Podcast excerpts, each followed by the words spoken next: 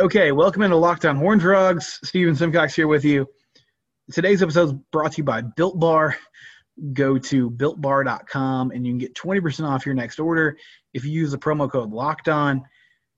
Once again, I had some technical difficulties with uh, doing Matt's interview. This seems to be a trend. Um, last week, I forgot to hit the record button.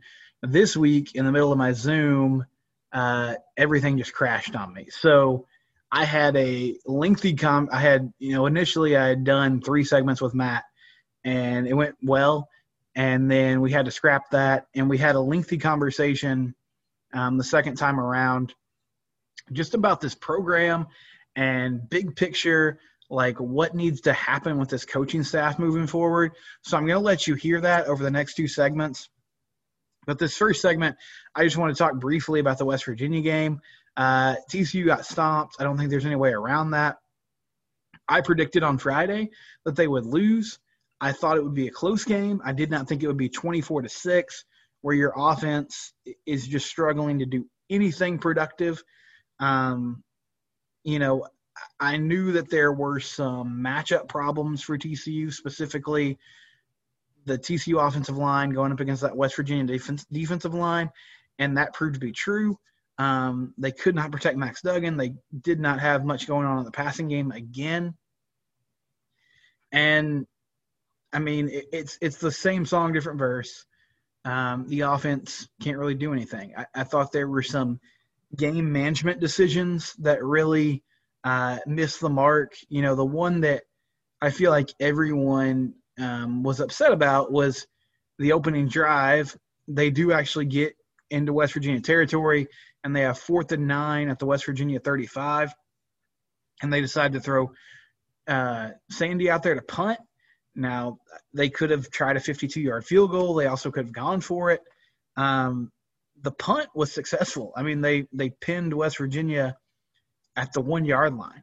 West Virginia proceeds to go on a 99 yard touchdown drive. So it was a really deflating start to the game. I actually didn't have a huge problem with how that played out.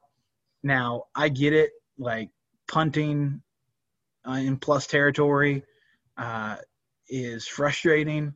A lot of people think it's something you should never do. I felt like it was fourth and nine. It was early in the game. You didn't expect them to go 99 yards.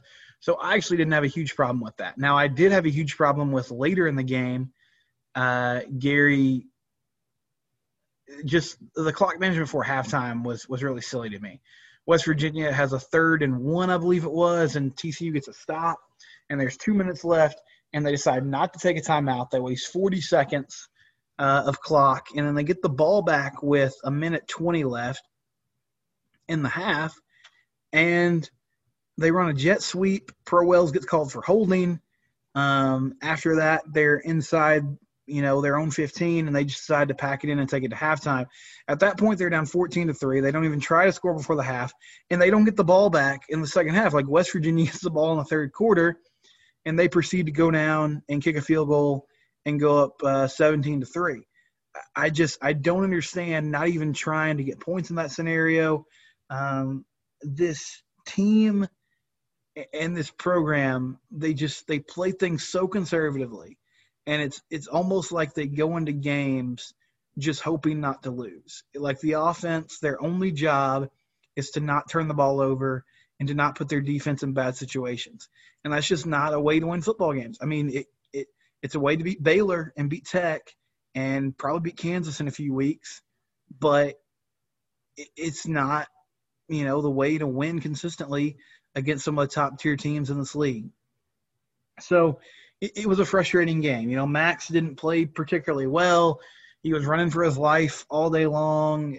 You have the same questions about the play calling that I feel like we have every single week. They're just stuck on jet sweeps. They think that's the greatest thing in the world. And I do feel like there's some cool things that they've done off that action.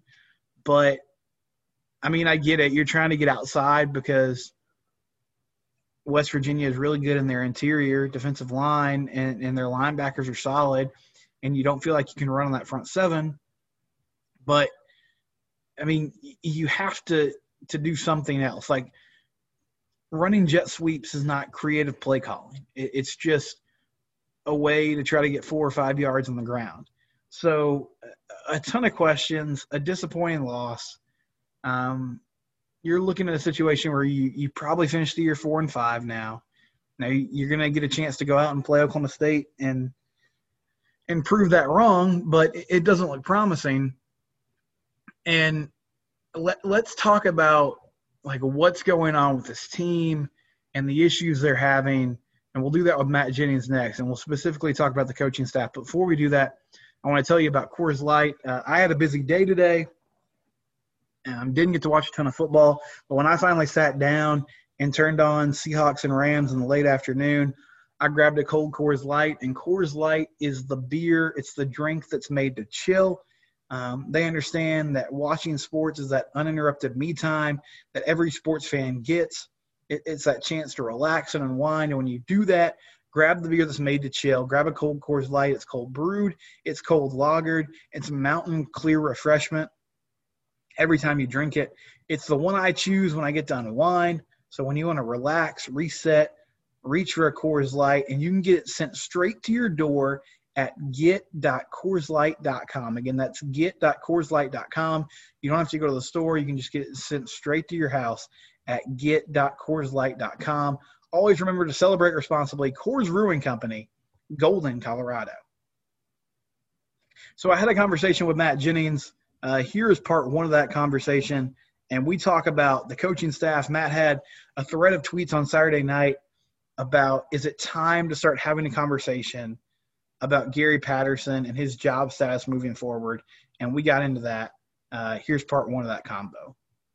Wanted to talk with Matt about this team, and let's just get into the big picture talk. So, Matt, you had a, a thread of tweets on Saturday after the West Virginia loss about this coaching staff and how much of you know the struggles for this team falls on Gary and sort of you know where they are with him as a program and moving forward, what the future looks like.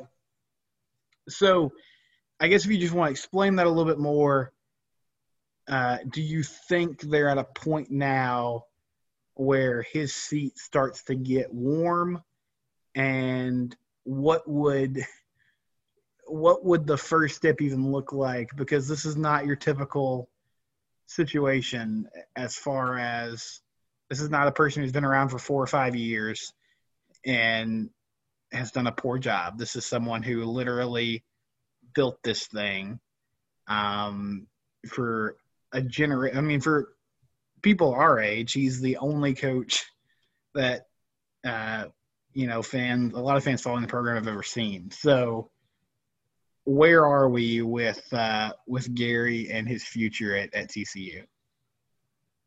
I think you hit on a really important thing there, which is that Gary Patterson kind of is the program, and he kind and, and he didn't kind of he did set the standard, and so that's what makes, to your point, what makes this conversation very awkward and very difficult to have, um, and, and and very difficult for a lot of fans to even like entertain the idea of even having this conversation.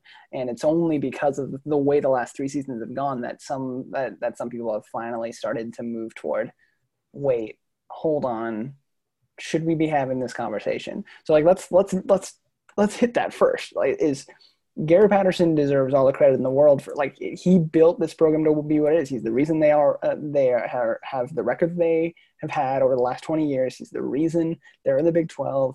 He's the reason that they claim six conference titles since 2002. He's the reason that, that six TCU players have been taken in the first round of the NFL draft in the last decade. He's the reason the athletic facilities are what they are, and that's not just for football; that's for all sports. You know, he's the reason that they're recognized nationwide as a as a as a as a strong football program, as a strong brand. He's the reason, right? And so he absolutely deserves credit for that.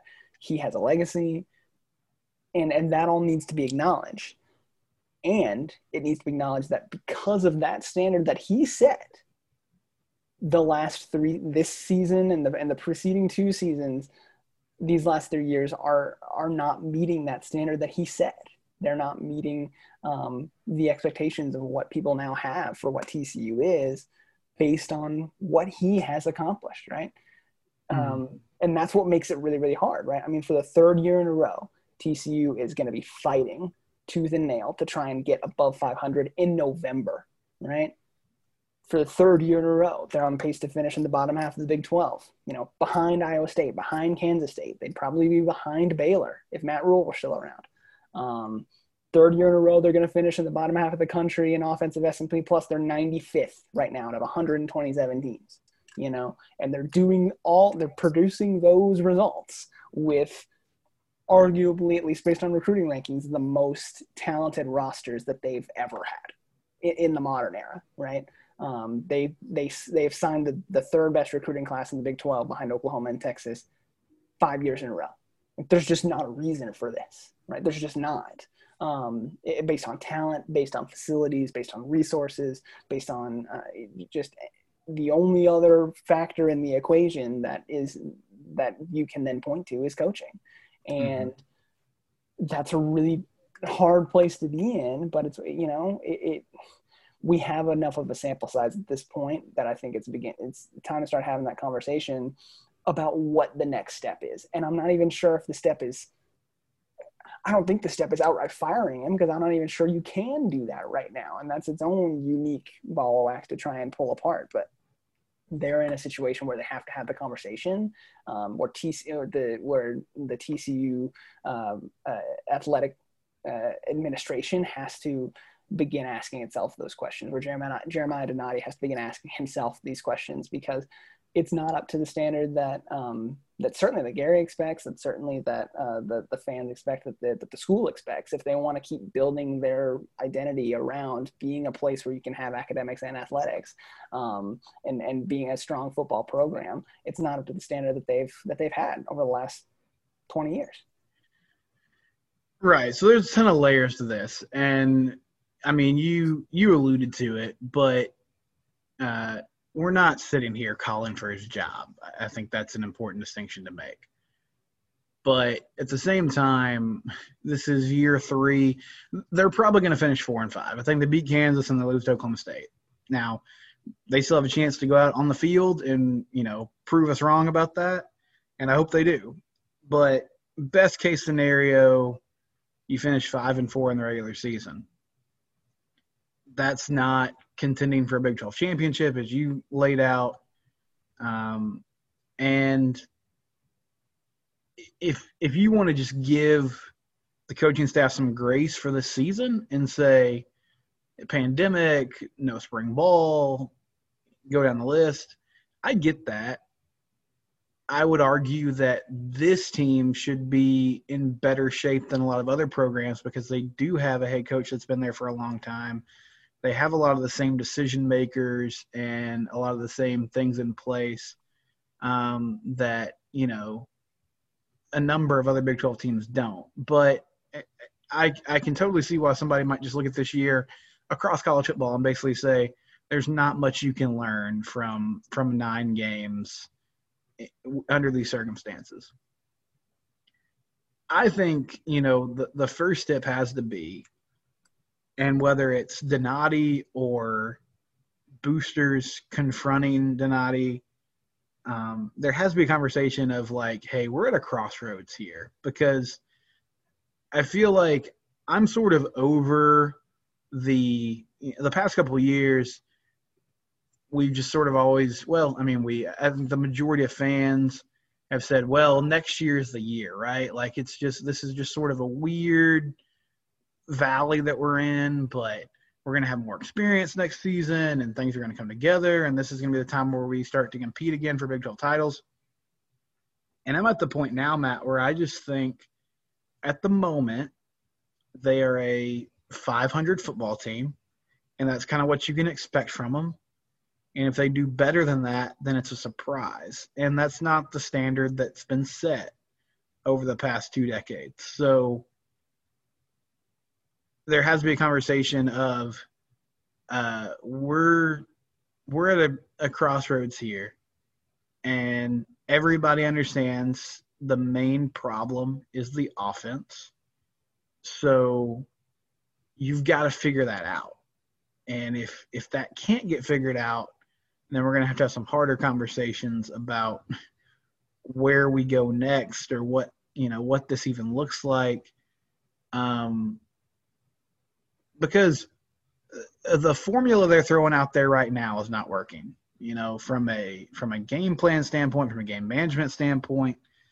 Um, and if if it comes down to this group of guys they have right now i'm talking about the players they're not buying into the system or they're not buying into what the coaching staff's preaching, then you got to find a new way to communicate it, or you have to evolve and find a new way to uh, to try to win games. But this uh, this playing, you know, ball control and trying to play good defense and not make mistakes, it's just uh, it's not working. Um, it, it's good enough to beat some teams in the league, and they have done a good. They still do a good job of beating somebody they probably shouldn't beat once or twice a year, but it it's not getting you to a place where you're you're competing for championships, and that's you know that's what we wanted. That's part of the reason that we joined a Power Five conference is to have the respect to get to that level, and they're they're certainly not there right now. Matt Jennings, part two of that conversation coming up next on Locked On Horn Frogs. We'll continue talking about what has to happen for for this program to move forward and to get out of this rut where they just seem like they're a 500 football team right now. But before we hear that second part of the conversation, I want to tell you about Built Bar. Built Bar is the most delicious protein bar ever. Um, they have actually 18 new amazing flavors, including cookies and cream, lemon uh, almond cheesecake, um, cookies and cream is my personal favorite. And, you know, Built Bar, one thing about it is it's really healthy and it's really um, good for you. It's only 180 calories, it's five grams of sugar, only five grams of carbs. So it's a it's good fuel for your body and it's a good snack. It's something that I like to eat um, before I, I, go to work. Uh, it, it can tie you through the rest of the day. And again, it's not going to weigh you down. It's not, you know, fried food that's going to make you crash later. It's good fuel for your body. And if you go to builtbar.com and use the promo code locked on, you can get 20% off your next order. Make your first order today. Go to builtbar.com and use that promo code locked on to get 20% off. Back on Locked On Horn Frog, Steven Simcox here with you. Here's part two of my conversation with Matt Jennings, uh, talking TCU football with Matt. That I believe is what this uh, that's what the program has designs to do. It's what they have um, goals to do. Is right is to compete for Big Twelve titles and to and to be nationally relevant. And they've been able to do that for a long time. To your uh, to your point, the the thing holding them back right now is the offense. And so yeah, at the very least, you have that conversation of like, hey. What are you going to do? You, you have to sit down and have and, and, and be you know very direct about like, hey, what are you what are the concrete steps that are going to be taken to change this? The problem with that though is gary's the one who put the current structure and the current staff in place and he thought it was going to work right? He saw mm-hmm. the struggles over the last two seasons he was like this will fix it. I'll bring back doug meacham. We'll play the hits you know, we'll, we'll bring back the guy who was the play caller when we were good last, when we were last really good on offense, right? Was essentially his thinking. And he'll bring in Jerry Kill. And he's like, Jerry, you worry about the offensive staff. I'll worry about the defensive staff, and we won't have to. I won't have to get involved. That's how, what that's the that's the the bill of goods that we were sold in the off season, and um, as you can expect, it has gone um, poorly. And so, do you trust?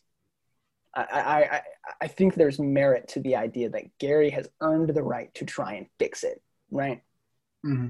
And and and the fact that it's taken us until almost to the end of the third year, uh, a third year of this, um, before anyone starts really asking this sort of these sort of questions, is a testament to how much goodwill he's built up um, and how much credit he has with the administration and with the fan base. Um, but he's the guy who put the structure in place. He's the guy who, when Justin Fuente left, put Jarrett Anderson and Rusty Burns in place, and it went poorly. Um, he's to his credit was the one who hired Meacham and Cumbie the first time, and that time it worked. But he, then he was the guy who when uh, when Cumbie was not cutting it the last two seasons, decided the answer was not to okay, let's try something different and let's get me further removed from the offense and not try and influence it. The answer was let me bring in my longtime buddy to to be my eyes and ears in the room and let's bring back a guy who I already have a rapport with rather than doing anything sort of innovative or or, or, or different or um, kind of pushing the boundaries at all on offense the way he's pushed the boundaries on defense for years and it's and it's and it's surprising. I guess it's not really surprising but it is a it is a stunning 180 the way he talked about the offensive staff and the way he's talked about the offensive staff this year and and and talked about ball control and and and, and how to manage a game and, and wanting to win with defense. The way he's talked about those things lately compared to what he said when he first brought in Doug uh, Doug Meacham and Sonny Cumbie the first time right? When he first brought them in in 2014 I remember someone asking him because I was in one of the press conferences, someone asked him about like, hey, are you talk about like the way teams ha- who run the air raid have to practice and how they have to go really fast, and is that going to you know mess with their ability to to really practice the way they want to on defense and um, and and talking about pace of play and things like that. And Gary, to his credit, at the time said, oh no no, like you got to let them run the system they want the the way they want to run it right? And so that means letting them practice the way they want to run it, letting them go at the pace they want to go and do it. And, and that was, in hindsight, a very stunning uh, take from Gary to be like, hey, you know, no, these guys, they know what they're doing offensively. I'm going to take my hands off of it and I'm going to let them do whatever they want to do, regardless of what it means for pace, regardless of what it means um, for how many snaps my defense is going to face, because that's the way you have to do it for it to work. And so to go from that in 2014 and to see just spectacular results from it in 14 and 15 and even in 16 like they were inconsistent but they were they were way better than they are now mm-hmm. um, to see those results and then to make the about face to where they are now which is talking about like we need to be able to establish the run and we need to care and and emphasizing time of possession you know mark cohen god love him sent out his his uh, um, his post game stat report after the game last week against Texas Tech and said Gary Patterson is whatever number a lot versus a little when his teams win time of possession. And it's just like, you know, that's just a stat that Gary loves and cares about is this idea of like, we win time possession and that means we're going to win because that's, because that's, and it's just wild to when your most successful years in this conference came when you threw that out the window to then be where they are now. And that's the thing that gives me pause to your uh, on on taking that approach that you're talking about. Not not that I don't think that's what's going to happen. I think it is what's going to happen. But do you trust him to make that hire when he put the structure that's in place in place now? Um, and I'm not sure that it, that I'm very hesitant to trust that he makes the right decision this time and puts the right person in place and then gives that person the autonomy that they need to to make the offense what it, it can be. No, that's all fair. I think those are fair questions. I also wonder he's so he says he doesn't want to be a part of the offense. But I think either he is really involved in the structure and how they're running things or it might just be as simple as, you know, the reason he brought Jerry Kill in was because Jerry Kill has very similar ideas um, on complementary football and protecting your defense and running the ball and those kinds of things. I also wonder how many and I'm not going to throw a lot of names out there because honestly, I haven't like taken the time to research and um, you know hone in on a few really bright offensive minds in college football. But how many like great OCs would want to come work for him and like that's nothing against Gary. I just I don't you know like Rhett Lashlee comes is a, a name that comes to mind of like good really good play caller, probably gonna be a head coach at some point in his career.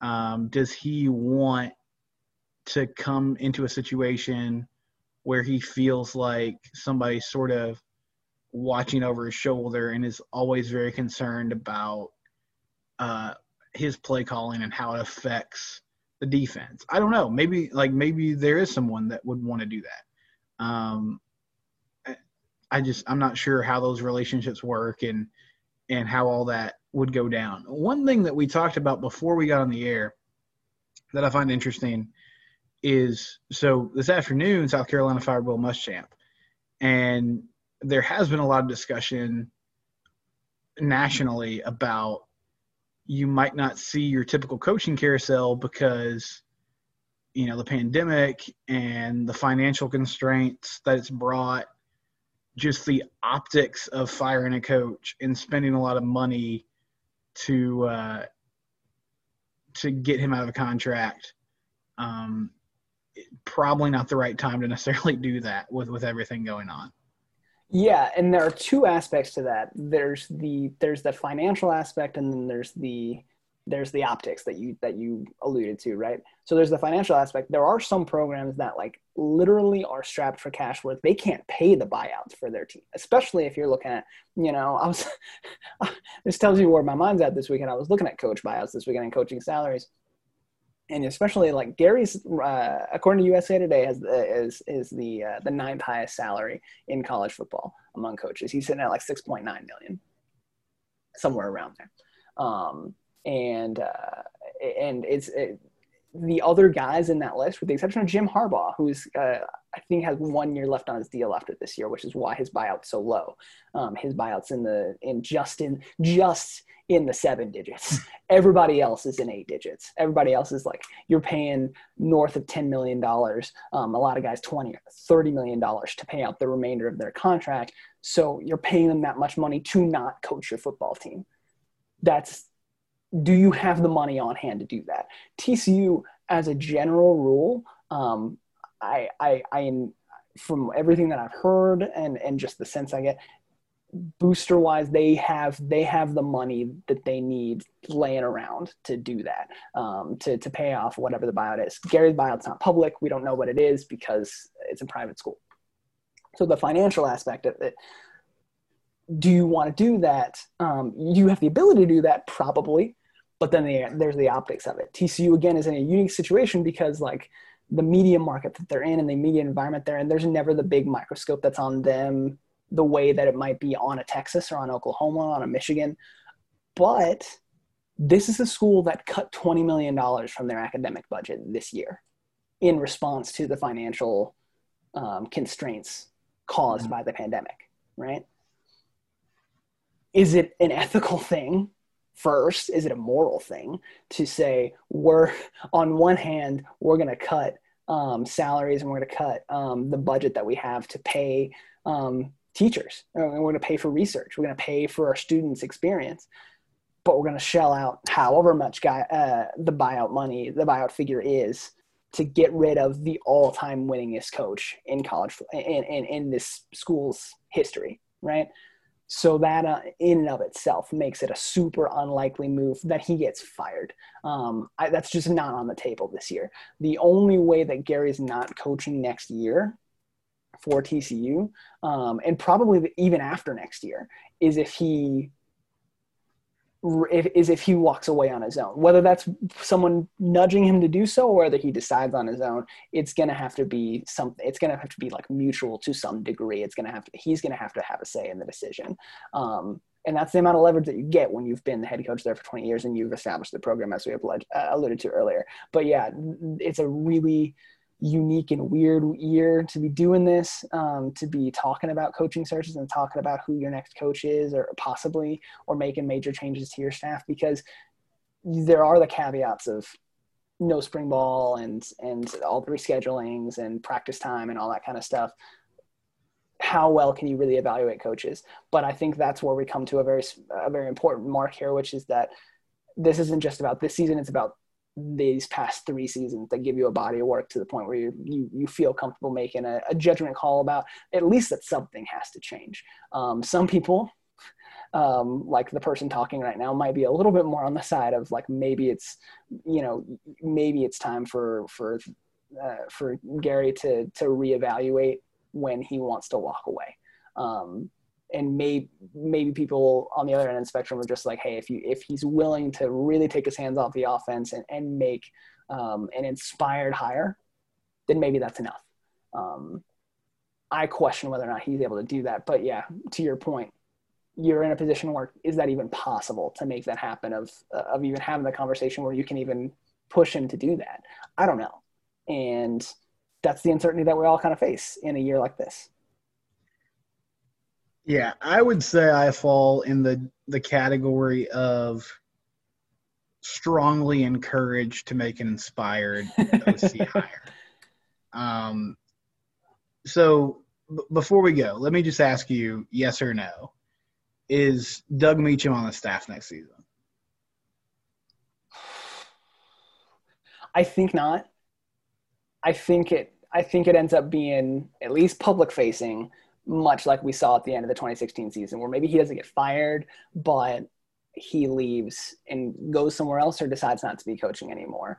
Um, Gary, we've talked, I think we've talked about this before, has a weird track record of not firing anybody. Um, Yes, yeah. Even even Jarrett. Anderson and Rusty Rusty Burns moving guys elsewhere, or um, or guys leave on their own. It's very rare that like there's a public announcement under Gary, uh, um, such and such coach um, has been terminated. It just doesn't really happen. So it, I think if it does happen, it'll it'll look like that. But yeah, I'm currently very much in the camp that I don't think Meacham's around next year, and I, and probably not Cumbie as well. Okay, maybe this all would have been easier if Texas would have just hired Cumbie like five or six years ago. Man, I, can There you? was a time where we were really worried about that, but there was a time when it seemed like TCU pulled off an absolute coup to Yeah. keep him around, and and and again, th- this is the wild thing is that in, in for the ensuing like two years, you know, at the end of 2017, it still looked like TCU got a major win by keeping him around, and he looked like there was a lot of talk, at least in you know people on the beat, like is Cumbie the coach in waiting, right? Whenever Gary, Gary Mhm. keeps talking about like, oh, I don't want to do this forever. Oh, I'm gonna, I'm in the next like five years or so, I'm gonna hang it up.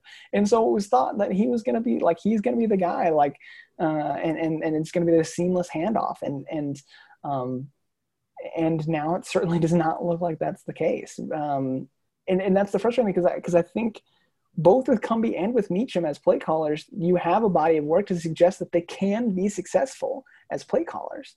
Um, but overwhelmingly, the the body of work since then has been that something has changed, and it's at least with the current makeup of the staff, it's not going to work. There's also like an alternate. I mean, there was a time when Meacham was like gonna be the head coach at UNT.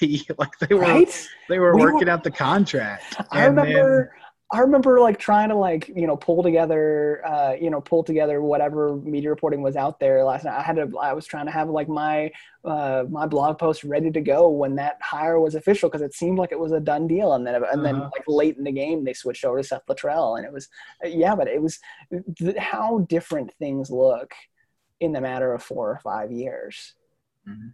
yeah, it's uh, it's bizarre. And Meech's career arc is is something else. We could do a, a podcast on that itself. But Matt, thank you again. You're very patient with technical difficulties. I appreciate you. This has been Locked On Horn Frogs. We'll talk to you tomorrow. Uh, part of the Locked On Sports Network, your team every day.